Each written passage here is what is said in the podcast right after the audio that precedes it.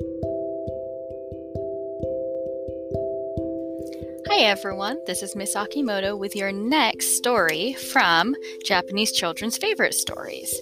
So remember, these are Japanese fairy tales. They're sort of like our fairy tales, like Cinderella and the Three Little Bears and things like that. But it's kind of interesting because they're from a different culture. So it's sort of fun to sort of think about how is it similar to the fairy tales we know of and how is it different.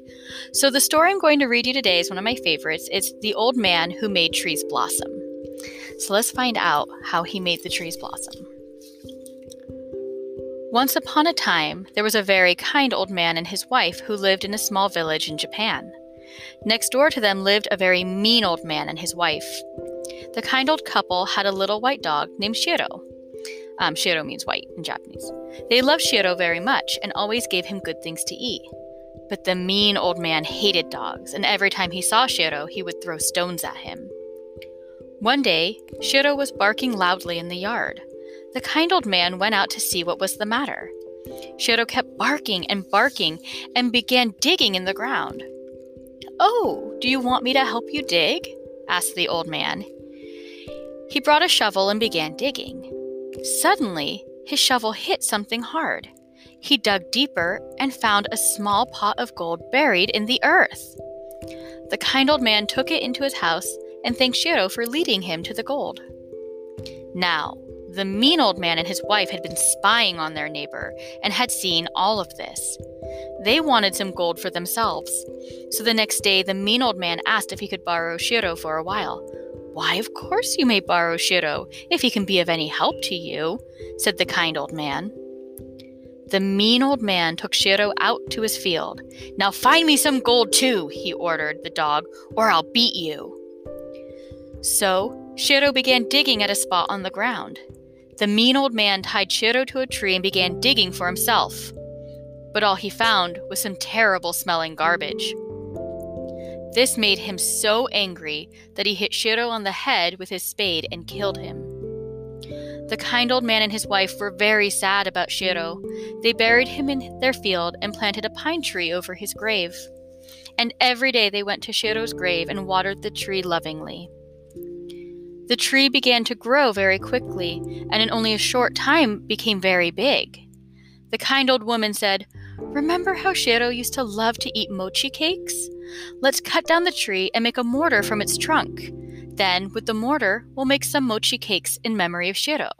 Um, so mochi cakes are a um, you take rice and you pound it until it becomes like a sticky dough, and then it, you sweeten it a little bit. You can fill it with things like um, traditionally you'd fill it with a sweet bean paste, which is it sounds weird, but it's actually really tasty.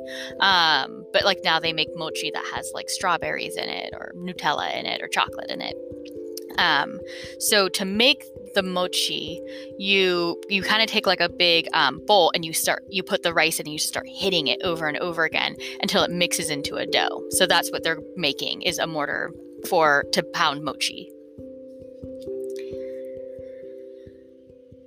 The kind old man cut down the tree and made a mortar. He filled it full of steamed rice and began pounding it to make mochi cakes. But no sooner had he begun pounding than all the rice turned into gold.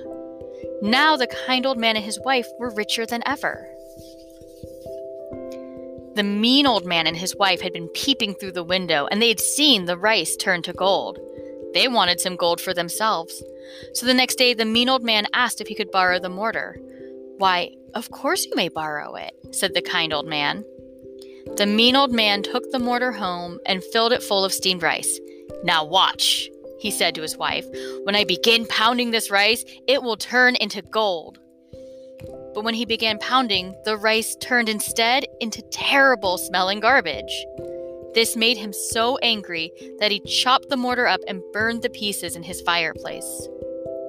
When the kind old man went to get his mortar back, it was burned to ashes. He was very sad because the mortar had reminded him of Shiro, so he asked for some of the ashes and took them home with him. It was the middle of winter, and all the trees were bare. The kind old man decided to scatter some of the ashes in his garden.